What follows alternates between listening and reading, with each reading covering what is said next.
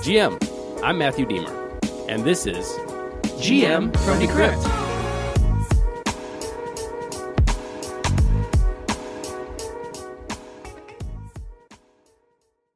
Hello, everybody, twice in one day.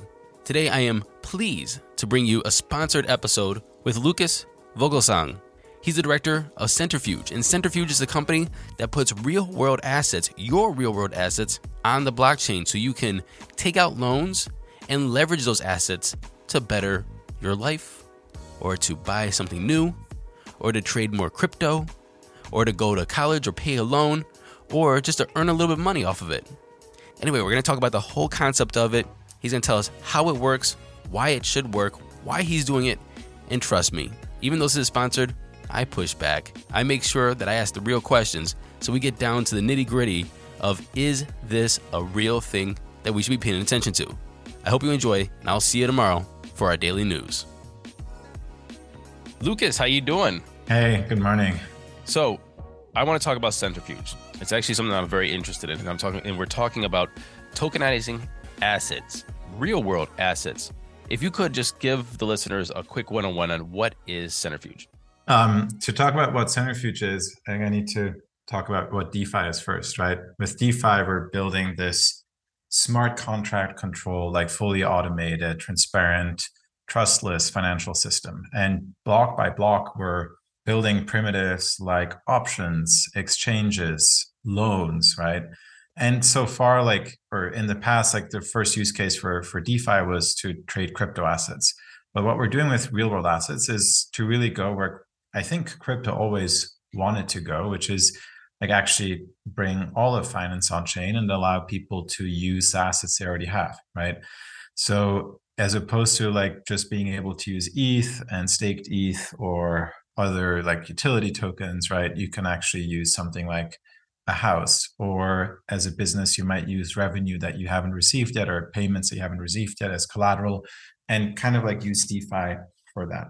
So bringing like real world assets on chain really just means that we create a secure way from a legal and technical perspective to kind of start using um, off-chain loans kind of like think of a mortgage or a an sme loan in in defi. All right so according to your website if you are bringing this asset on chain you are called an asset originator correct how does um, a person do that? And what does that look like? Like i talked about kind of bringing all of finance on chain we focus on lending right?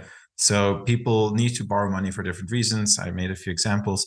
Usually when you borrow money you go to a bank or you go to like a an, an other asset originator for, such as a, a mortgage broker or like a startup for example that allows you to um, that gives loans to app developers against their revenue right? So in this example the app developer is a is a fintech company. They they kind of like have these users that are app developers that need to that want to access maybe loans to they use centrifuge to create basically a pool that um, different investors can provide liquidity into that they can then finance assets with. So finance different app developers. And so this asset originator kind of like sets up the structure gives like kind of creates this link for the off-chain borrowers and the ultimately the on-chain investors or lenders. And so as an investor, then um, you actually start earning interest on this. So like you can take your DAI, you can go to this pool and say, I want to invest 5,000 DAI. Um, and that then is being used for these loans. And now when you get you get tokens in exchange, um, and that those accrue interest based on actually the the real interest that exists off chain that the, those borrowers are paying. Okay, so you just said DAI. That means maker or MakerDAO must be involved. What is Maker's relationship with Centrifuge and this whole ecosystem that you're building? It's a very long and successful one. Um, we so we use stable coins for settling these for for settling these loans and these payments, right? Because most of these assets are actually dollar denominated, so you don't really want to lend ETH against a dollar asset. Actually, when you borrow, you want to know you borrow a thousand dollars and you pay back a thousand dollars, right? Or you borrow a thousand DAI and you pay back a thousand DAI. So we use DAI almost all of our pools today as a way that people provide this as a stable coin. But then actually beyond that, we were um, the first protocol to really bring real world assets on chain and do so to then onboard them also into Maker as collateral.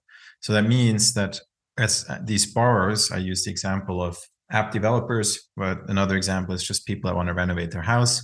That was actually that is a more realistic example. It's New Silver is is this pool. They were the first asset originator that got onboarded into Maker, and about like now over one and a half years ago, I think, um, got a fifteen million dollar um, or DAI uh, vault. So that means Ma- Maker is actually using those houses as collateral to mint DAI, and that DAI then goes to these borrowers that so they can actually renovate their house and own it, right?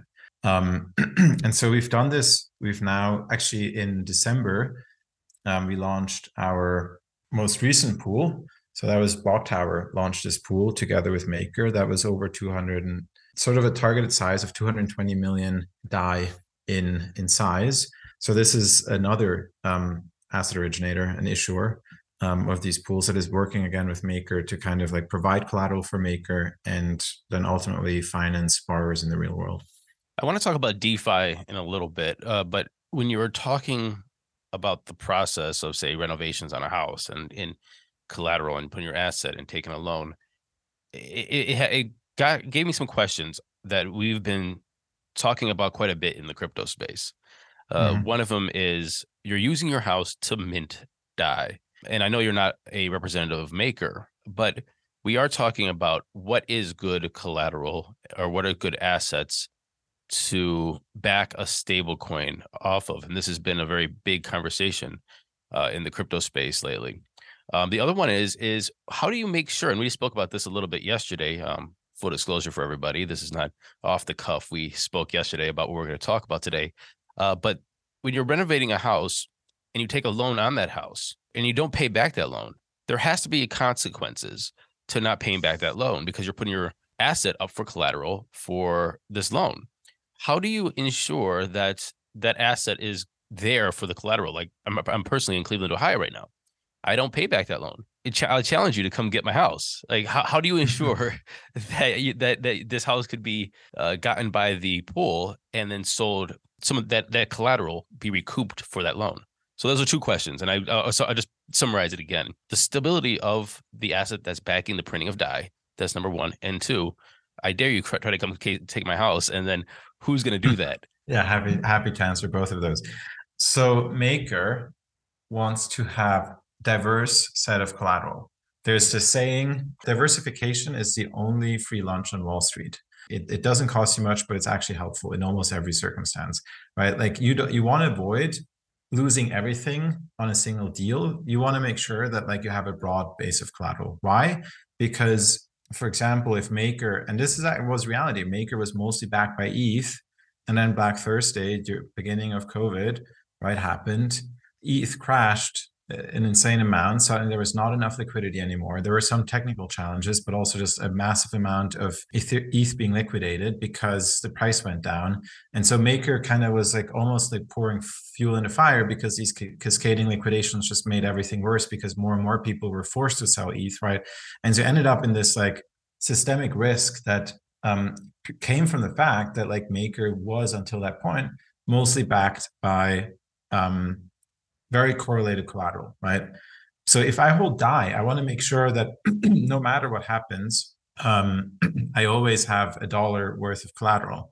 If I told you that, like, well, as long as this one person pays back the house, you have a dollar, then I'd say, well, that's not really a dollar because really, like, a hurricane could come and tear down a house, the a fire could burn it down, the neighborhood might just become super unpopular and the house goes down in value. So like that's obviously not a good idea, right?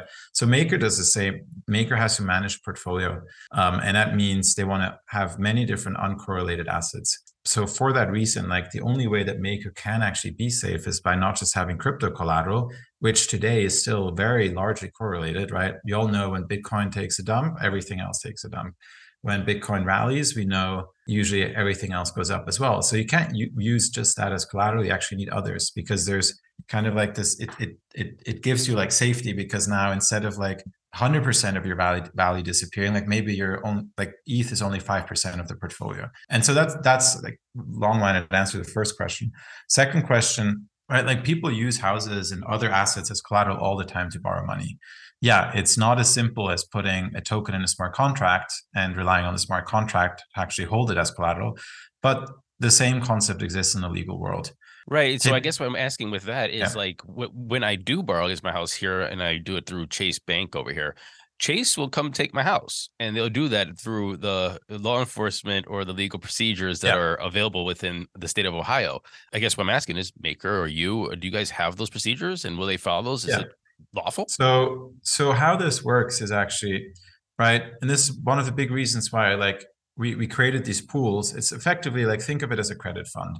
So you have someone that manages the fund, that's the asset originator or the issuer. And then you have different borrowers and you have different investors. The manager of this fund, the issuer, they compile the loans and they service them. So that means they make sure that the payments happen. They convert the dollars to DAI when the repayments come in, and they pay. They they push this these into smart contracts. You as an investor, you accrue interest on this on the on the pool shares that you own, uh, tin and drop tokens. In case of a default, what happens is actually the asset originator continues to service these loans, which in this case actually means one of the 100 different borrowers in this pool of 100 real estate loans, for example, is suddenly not paying anymore. They go after them using the same legal tools that actually Chase Bank has. Like when you borrow from this pool, you pledge your house to this pool. There is a legal entity that the, it's called an SPV, special purpose vehicle, that has a claim against this house, and you actually don't own it anymore.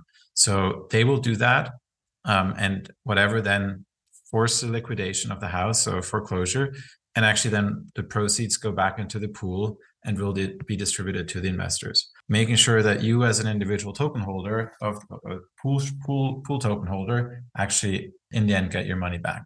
Now, there's like several layers of redundancy that I could go into that I think we don't have time for now, but um, there's then like several backups, right? Like what happens in case the pool pool operator doesn't doesn't the, the asset originator is suddenly unable because they go bankrupt or because they're on vacation or they're just simply not cooperating anymore right? Then there's a backup servicing company that the investors can effectively elect to say oh like this again like this is nothing new. This happens in traditional finance over and over like not often but it does happen. And we we have all these tools.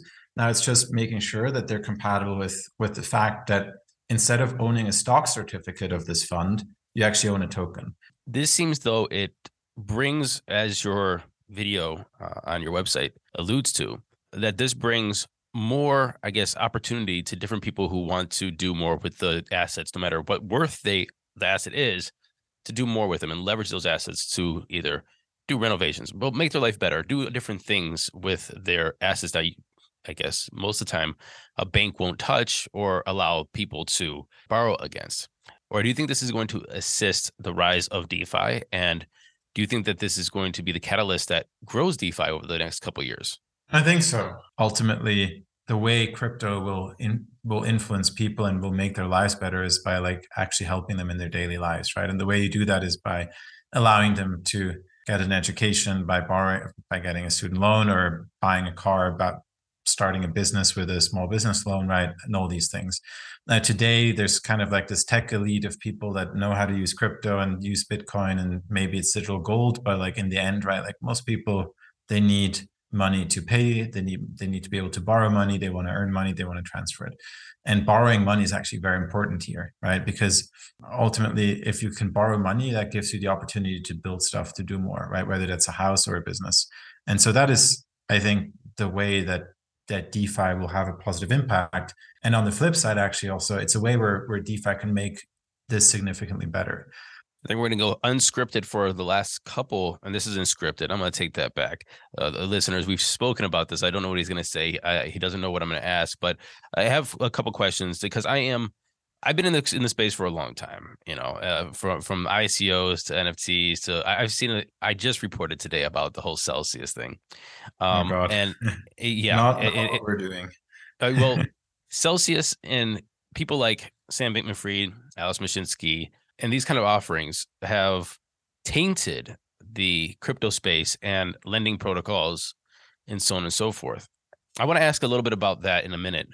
Actually, first I want to make a statement. Look, I I I agree with you. There there needs to be a better way for people to use the assets that they have to better their life. And there's a lot of people that don't have access to the financial tools that are allotted to people with either more finances, you know, more net worth, uh, better connected, and so on and so forth, than say somebody that is, you know, over in East Cleveland. And I, I use East Cleveland often in my examples because the average house in East Cleveland is around twenty six, thirty thousand dollars. The average salary in East Cleveland is around twenty two thousand dollars, and so people that are working hard but have a lower uh, income with a lower property value are not given access to the financial tools to do the renovations, to do the business startup, and so on and so forth. So I, I love this.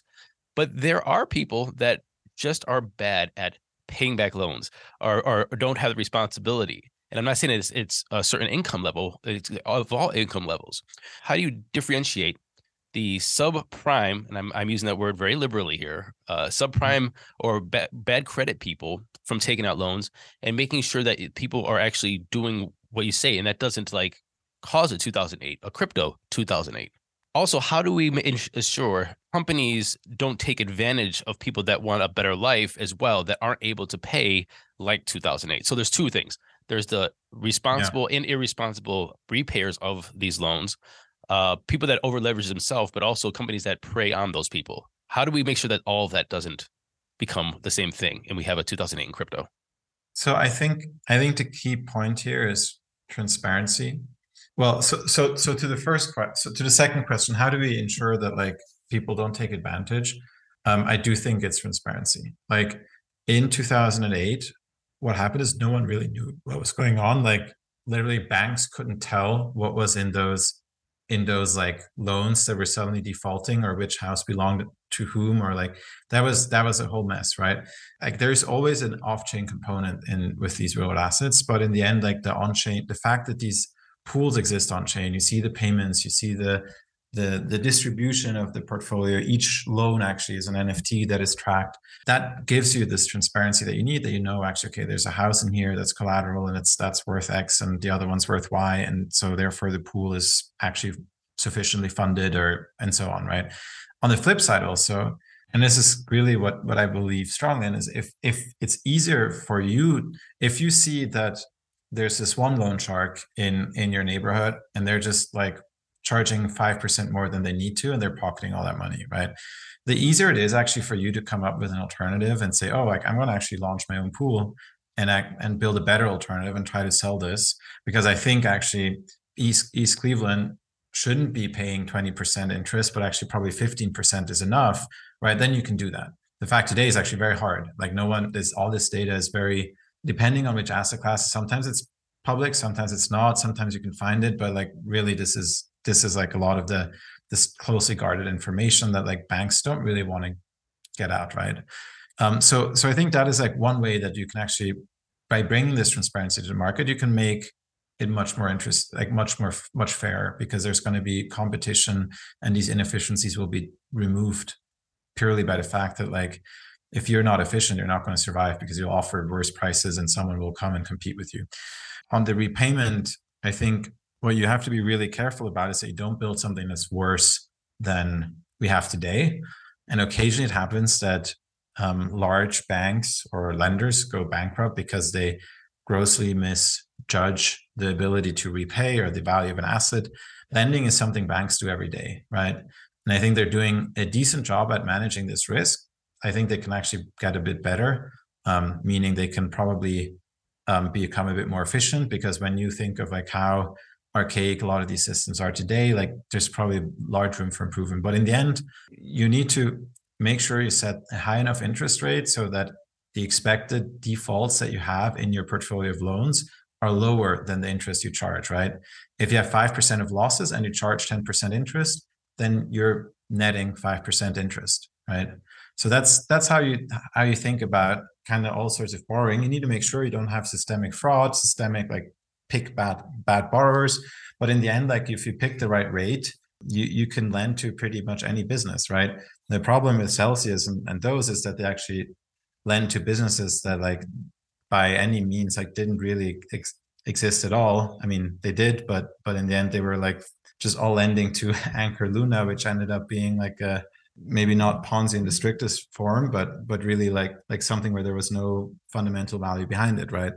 Something where like last two years everyone thought they needed to make 20% and that was fair, when the reality was nowhere else were you making 20%, right? If you gave money to your bank, it, it doesn't make sense that you can give money to Celsius and they give you 20%, but then you give money to Chase and they give you 0% some somehow there's an inefficiency here or is either fraud here or there's a huge inefficiency that at some point will go away. In the end it was fraud i think a lot of people predicted that. Some some people didn't. A lot of people thought it was safe or just wanted to believe that everyone was doing it. That's why they wanted to do it too. But the issuers that's reduced centrifuge. They have competitive rates but those rates are based on fundamental value not on like crypto speculation right? And so rates in, in centrifuge are somewhere between four and, and 10%, depending on whether you're doing US real estate or emerging market loans in India. Mm-hmm, mm-hmm. Last last question before we get out of here, yeah. and I appreciate you with um, answering the off the cuff ones. Uh, I, I, when you have conversations with people, especially with the ever moving crypto space, uh, questions come up. And today, the 700 page, and this is uh, January 31st that we're recording this. And today, the 700 page Celsius report came out from the independent um, examiner. And the independent examiner found that Celsius was market making their own crypto token. And they were uh, selling it OTC, pumping the token. And then Alex and the executive team were cashing out millions of dollars of their own token. Uh, essentially, everybody in the company knew it was worthless, but they kept on this practice.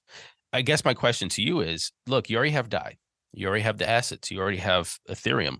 Why do you need your own token? And, and if you're going to do this for transactions and pay uh, transactions and gas fees and so on and so forth, uh, couldn't you just adopt something that already exists and remove yourself from having your own token? And then with the crypto space, again, people say transparency is, transparency is how we, but we already know that you can operate in an opaque business in the crypto space and claim transparency there there are still no guardrails or tr- checks and balances on these practices from repeating themselves in the crypto space. So I guess just to summarize again, why do you need your own token, and why don't you just adopt DAI or ETH? So, so we, um, I think you you kind of got to the point of why we have our own token and what I think of like the centrifuge DAO because, um, like I dream of like Alice lending money to Bob as directly as possible, right? And that being facilitated by DeFi. But the reality is like Alice is not a banker and does not have experience in the real estate market in Cleveland, Ohio. And thus, how would Alice actually decide whether like to lend to Bob or Charlie? No idea so so so you need to build expertise. And actually that's that's the idea of like the dao and that we're building and kind of like what we're using a token for is and, and one of the first steps here was to launch um, the credit group which was proposed and, and and voted on and ratified kind of like more recently. Um, it's it's a a part of the dao that consists of credit experts that are looking at these different issuers comparing to the market, kind of like writing a report and educating token holders on what the risks are, whether this pool is actually run well, whether like it's too expensive or too cheap, um, the risk is kind of like priced appropriately as a as kind of like a, a way of managing or, or, or kind of like managing risk in the protocol, right?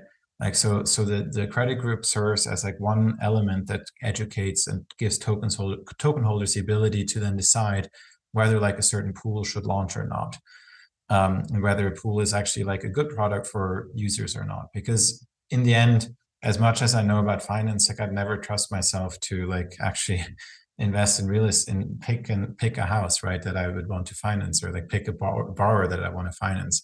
But i know that like if we put the right group of experts together that kind of like work on finding the right issuers and asset originators that there can actually this can be done safely in a way that if i put 10,000 DAI into that pool and i'm starting to earn interest on like this diversified portfolio of, of real estate that that's like a, a, good thing for me. And so that's that's the that's the functionality of the token. Basically the the, the DAO is funded then through um, protocol fees, right? That the borrowers pay for for basically accessing the liquidity and accessing the protocol. Lucas, I want to say thanks for coming on the show and uh, talking about your company, Centrifuge. Um, I think that creating easier ways for people to access capital is a very, very important uh, development of whatever sector. If we're talking about TradFi or DeFi, I hope that it, it works, and I hope that we have good actors um, rolling this out because people do need this service. So I, I appreciate you, appreciate you ex- explaining this, and thank you for your time, sir.